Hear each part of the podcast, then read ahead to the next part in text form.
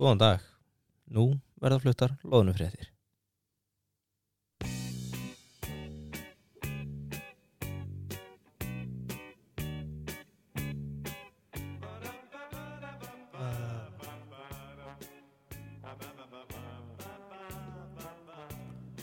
Já, verið velkomin að viðtækjanum.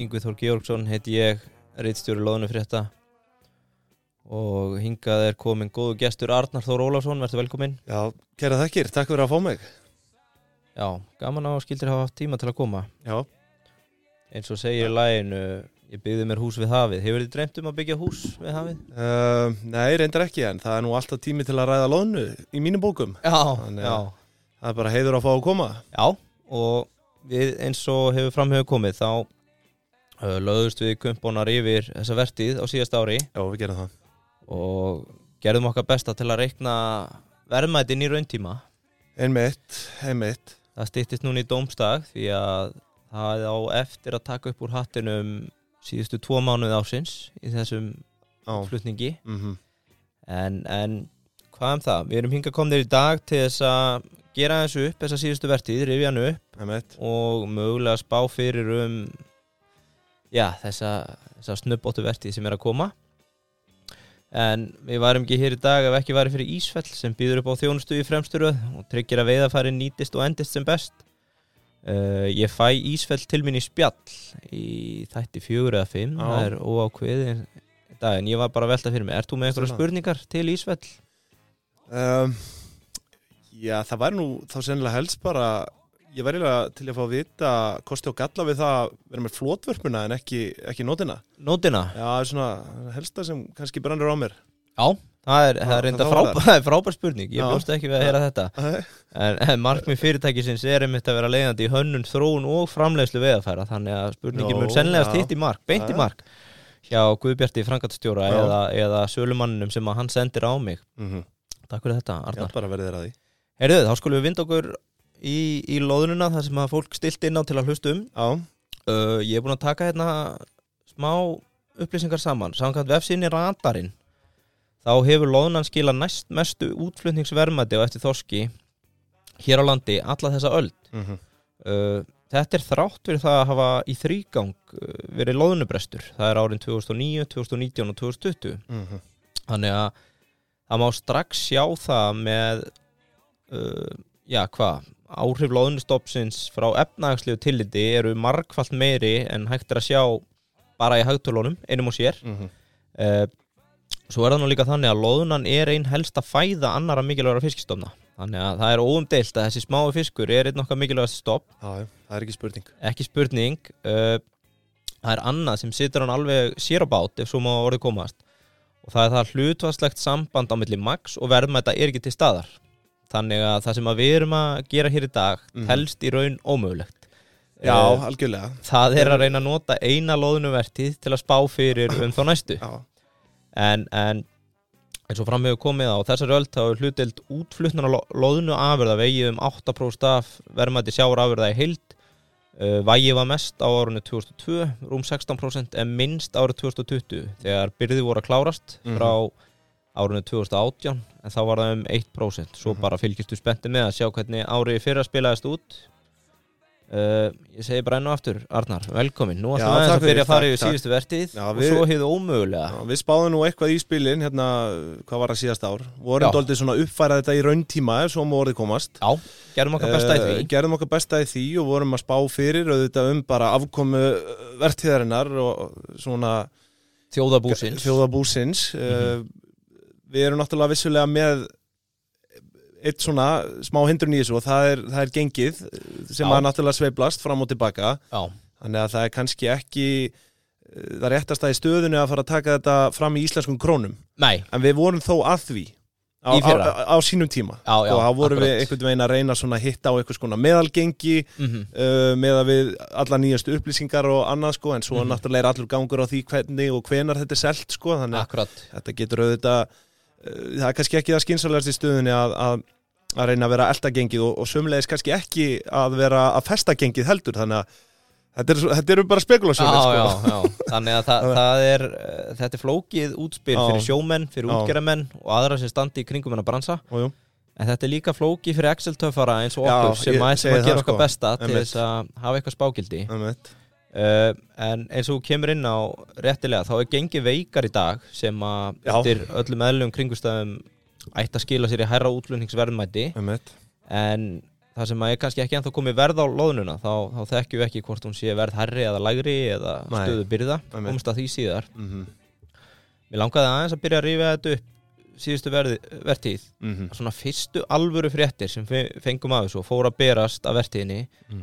var þann 12. janúar þegar Börkur NK setti heims og Íslandsmet Já. með því að landa 3200 tonnum á segisfinni Það voru svakalega fréttir svakalegst Já, fréttir, já. kom uh, mikil sprengja inn í, inn í annars frekar kaldan og, og, og ljótan janúarmánuð. mm Stuttur setna slóu þeir svo eigin met með því að landa 3409 tónum aftur á seðisverði Mhm. en uh, það var skamgóðu vermir því að Sigur Reifur, Guðmundur Þótt Jónsson skipstýr á Vilhelm sildi skútunni inn í, inn í Fuglafjörð í Færum uh, fyrir rúmlega ári síðan, 1. Já. februar og setti heimsmet til að landaði 3488 tónum og þetta svolítið svona setti tónin fyrir síðustu vertíð Mm-hmm. Vilhelm og Börkur og þessi tvö skiptu með þessi topplistanum alveg út vertíðina keftust við að vera með mesta afla og mestu verðmæti viku eftir viku Mhm. en þó Vilhelm hafi slegið heimsmeti þá var það Börkur sem endaði að veiða meira og veitti í heildina 37.000 tonn Mm-hmm. eh, á meðan Vilhelm var í öðru sæti með 32.000 tonn ef við lítum bara svona aðeins yfir eh, heildartöluna áður en að ég hleypi þér að mæknum þá voru þetta 447 landanir í fyrra eh, 521.000 tonn sem að veitist og hæsta löndunar var Vestmannegar með 114.000 tonn eða 22% af heildaraflanum Já, byrju, hvað, hvað sagður Með hvað mikið? uh, Vestmannegar, Já. þau voru með 114.000 tonn Já. og Mhm. sem gerur um 22% af heildaraflanum Einmitt, það passar, það stemmir Það stemmir, það Það stemmir, stemmir, Uh, Þar á eftir var það svo neskjöpstaður Já. með 81.000 tonn, Vopnafjörður 62.000, Seyðisfjörður 60.000 og Eskifjörður 58.000 Þannig Mm. við sjáum það uh, landlega austfjörða og, og, Já. og vestmanniða þarna endurspeglaða svolítið hvernig loðunan dreifist í kringum landið og, Einmitt. og við sjáum það Það er ekki mikið landað á öðrum stöðum Nei.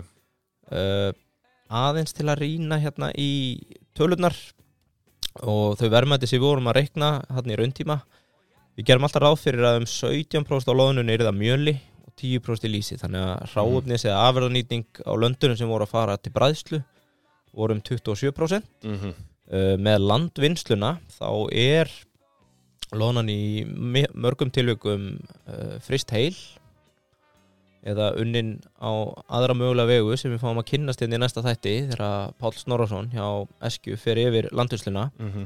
þannig að uh, við vorum svolítið að skjóta á nýtinguna þar ekki satt Í uh, því frista já, uh, Jú, við í í raun gerum ráð fyrir uh, sko, hlutfallinu 62, nei, 64,24% já, í nýtingu Já. Já. og það er í rauninni þetta raunmagn sem að við tökum fram já, uh, þannig að fyrir, fyrir hvert uh, já, veitt tonn mhm, eru þá 642,4 kíló já. sem að enda skila í- Ah. sér, já, í, skila í, sér í, í bara verðmætin sko Akkurat, akkurat og ef þið haldið að okkur hafi dat- dottið þessar tölur í hug Já. uh, hér á skrifstofun að drekka kaffibotla Nei, þetta var að þá höfum við reynd að styðjast við eftir fremstamagni mismöndi vinslu stjóra já, en það er nú annað sem gerir þetta pínu flóki er að þótt að vinslurnar séu allar orðna nokkuð hátækni þróar þá er afriðanýtingin og, og, og þar fram til göttum breytilega á milli já, og því verður þetta aldrei 100% leikur þetta er, þetta er get speki já, sem þetta að er það kemur þarna fram já, uh, það er annað sem að fléttast inn í landvinnsluna og það er uh, verðin hvernig verðin dreifast á Östur-Európu Já. og Þetta er mismunandi á milli, milli svæða mm og uh, já, enn og aftur einhverjar upplýsingar sem við stuttumst við svona, Jú, uh, passar, þú passar. veist, það, var svona, það voru fuglar sem voru að kvísla eirun á okkur já, við reyndar Og- köllum þetta loðnukvíslara Já, uh, það eru útsendar á loðnufrétta einmitt. uh, vítt og breytt um landi sem að koma á okkur verðum og, og nýtingu mm -hmm.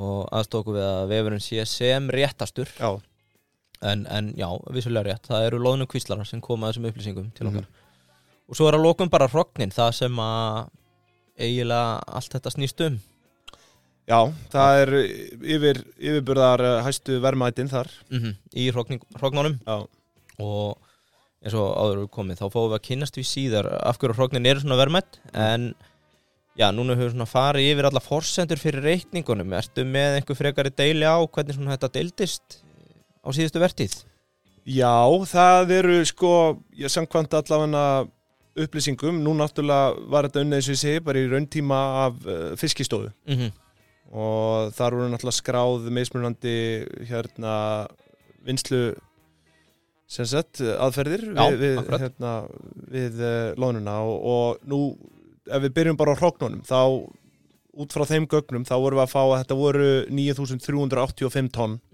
sem að fóru í hróknin akkurat og það er bara Eh. um 2,4% af veitum afla Hvað segirðu? það er bara um 2,4% af Já, veitum afla einmitt. þannig að þetta er lítið magn hlutvarslega Já, en í tonnum talið og Já, verðmætum því verðmætum, þá er þetta náttúrulega vegur þetta upp tífalt, Já, já. má segja það algjörlega akkurat, Brim voru í rauninu með hæstu hérna framleitu eða st- mest Ma- magn me- Mesta magnið af framleitur hróknum já, uh, ekkert hlutfarslega heldur bara uh, mesta magnið um uh, uh, 2200 tonn mm uh, þar og eftir kemur svo vinslustöðin já, og í þriðja eða, með, með e, e, svona rúmlega 1700 tonn og svo Ísfæli- Ísfélag Vestmanneja mm með tæplega 1700 tonn já, akkurat þannig að hérna já, ég held að leini sér ekki eftir þessa verti að það var tölver vombriði Mhm. á östfjörðum með, með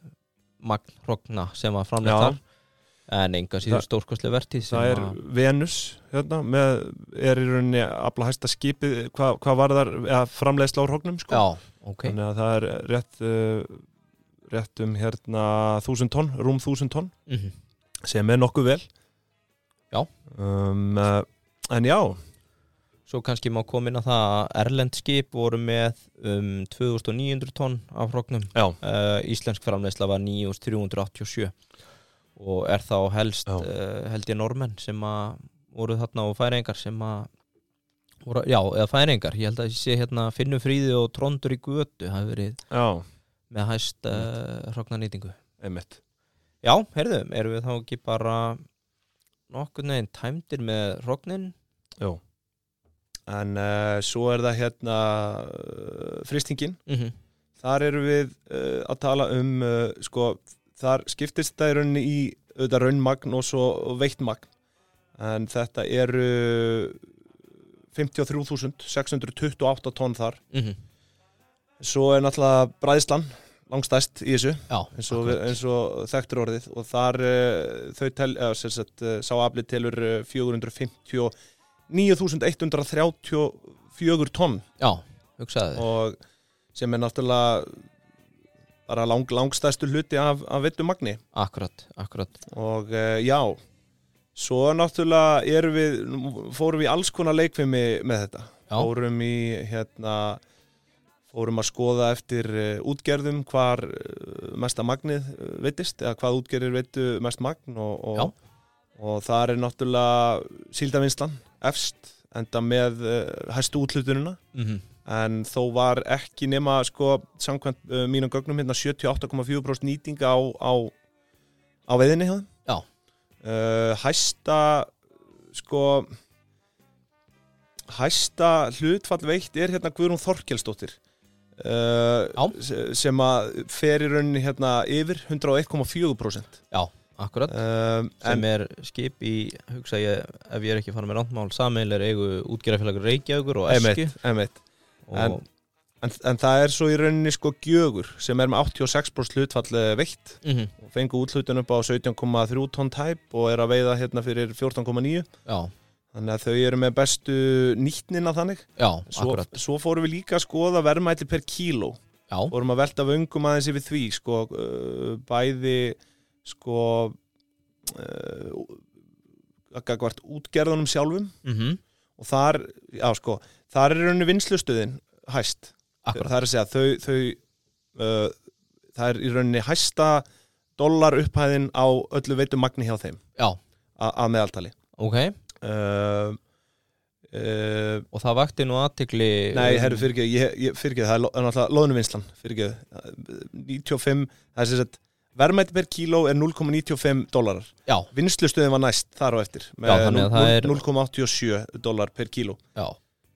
Og, uh, þannig að hæst segiru 0,95 dólarar per kíló já, uh, sem er þá væntalega hoffell í eigu lónuvinslunar uh, og þar á eftir dreifist þetta á báta vinslustöðurinnar já, Hoffell er í rauninni, ef við tökum sem sagt uh, fyrir skipin, mm -hmm. sem sagt, áætlu verðmætti per kíló eftir veittu magni einstakra skipa, þá er það Hoffell sem að rétt hefur, hefur vinningin. mhm. uh, með uh, um uh, þetta eru hérna nú bara að grúska aðeins í Excel-skjálinu sko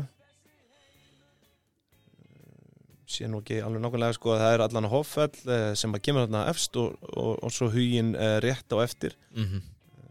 nú verð ég að fara, nú verð ég að finna þetta hérna Já, ekkert mál Það sem ég ætlaði að koma inn á með, með Binna Binni tók ákveði gaml þarna byrjun februar í fyrra þegar að stemdi það eftir setni leðangur hafransóknarstofnunar að, að, að loðnukotin yrði sem sagt skertur um 100.000 tonn mm -hmm.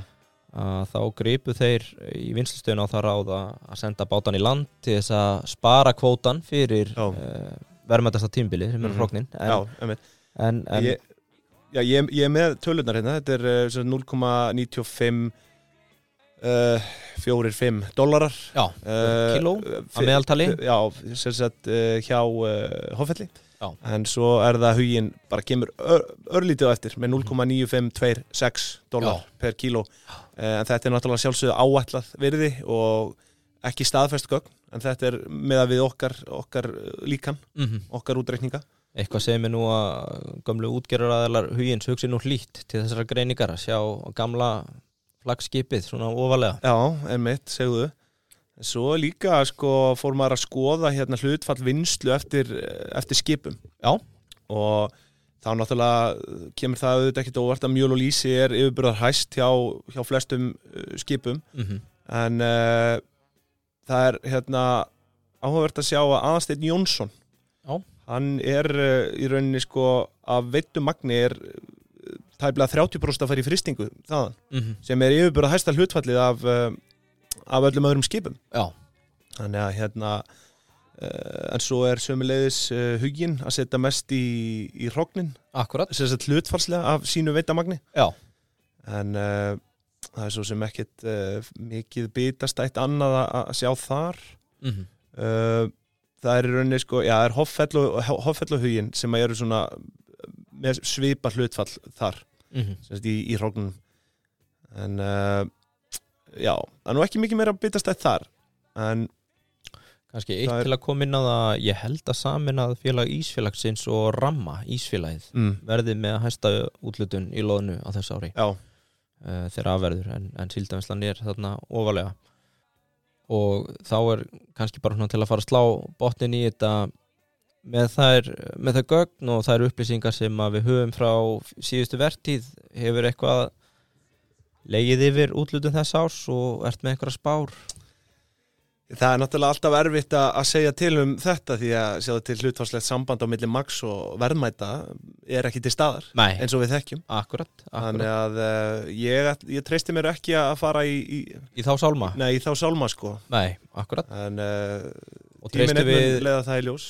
engum til þess uh, Það að verður því- spennandi að fylgjast með enga síður. Já, og það má komin að það að þarna í síðasta fréttabrifi loðnufrétta sem er hægt að skrá sig á loðnufréttir.is þá Mm. byrtu við niðurst úr, úr könnun, við gerðum könnun á Twitter uh, við gerðum könnun á postlista Já, og bárum saman við spá Gunnþór Singvarssonar fórstjóra síldönslunar og það lítur allt út fyrir að vera 35-40 miljardar vertið Já sko hans báði nú í fyrra, var hann ekki að tala um 54 miljardar? Jú, Gott ef ekki. hann, uh, ég kallaði hennar stöðul Getspeki Gunnþór Já, Sigurðssonar hann ég- er búinn að vera ansi segur í þessu og Já. setur fram tölfræðileg gögn Einmitt. En þá er nú kannski rétt að kasta því hérna fram hver okkar spá var Já. á sínum tíma og það er náttúrulega reyndar miða við gengi að við ætlum að yfir höfuð að tala um þetta í íslenskum krónum eins og Gunnþór gerði. við að vísu vorum með dollara Já, á við- síðunni Við vorum með dollara á síðunni já en, Mhm. en, en í þessu tiltekna líkani þá vissulega reiknuðu við það með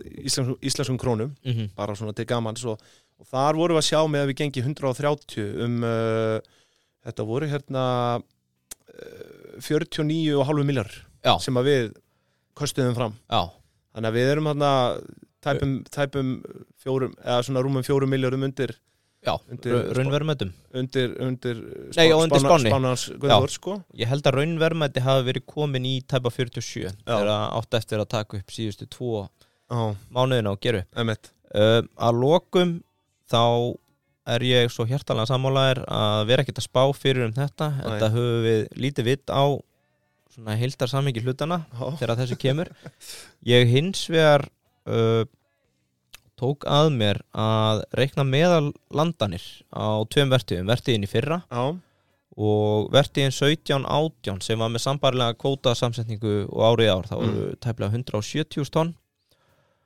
og meðalöndunin 2022 var 1100 tonn á skip mhm, og 2018 var það 1109 tonn á skip ok og með þessar tölur uh, í farabróti þá erum við að horfa fram á 119 landanir hér á landi Já, fyrir þessa vertíð ok uh, í fyrra vorum við með 445 landanir þannig að það er við, 447 Mhm. landanir þannig að við búið að ef við erum ef það er eitthvað að marka meðal landanir á Mhm. sambærilegum vertíðum mhm, að þá verður töluvert minna húlum hæ í Já. höfnum landsins eins og við hefum orðið var við Já, já, en hafnarstjórar þurfa ekki að örvænta því þau fá greitt í hlutall af afla verðmætti, Jó, ekki einmitt. löndunum algjörlega þannig að eins og svo Það er oft áður þá snýst þetta um uh, magn, ekki eh, magn, nei, gæði, Já, ekki magn emitt og þar með segjum við þetta gott í dag Já. Arnar Þór Ólafsson, sérfræðingur í loðnum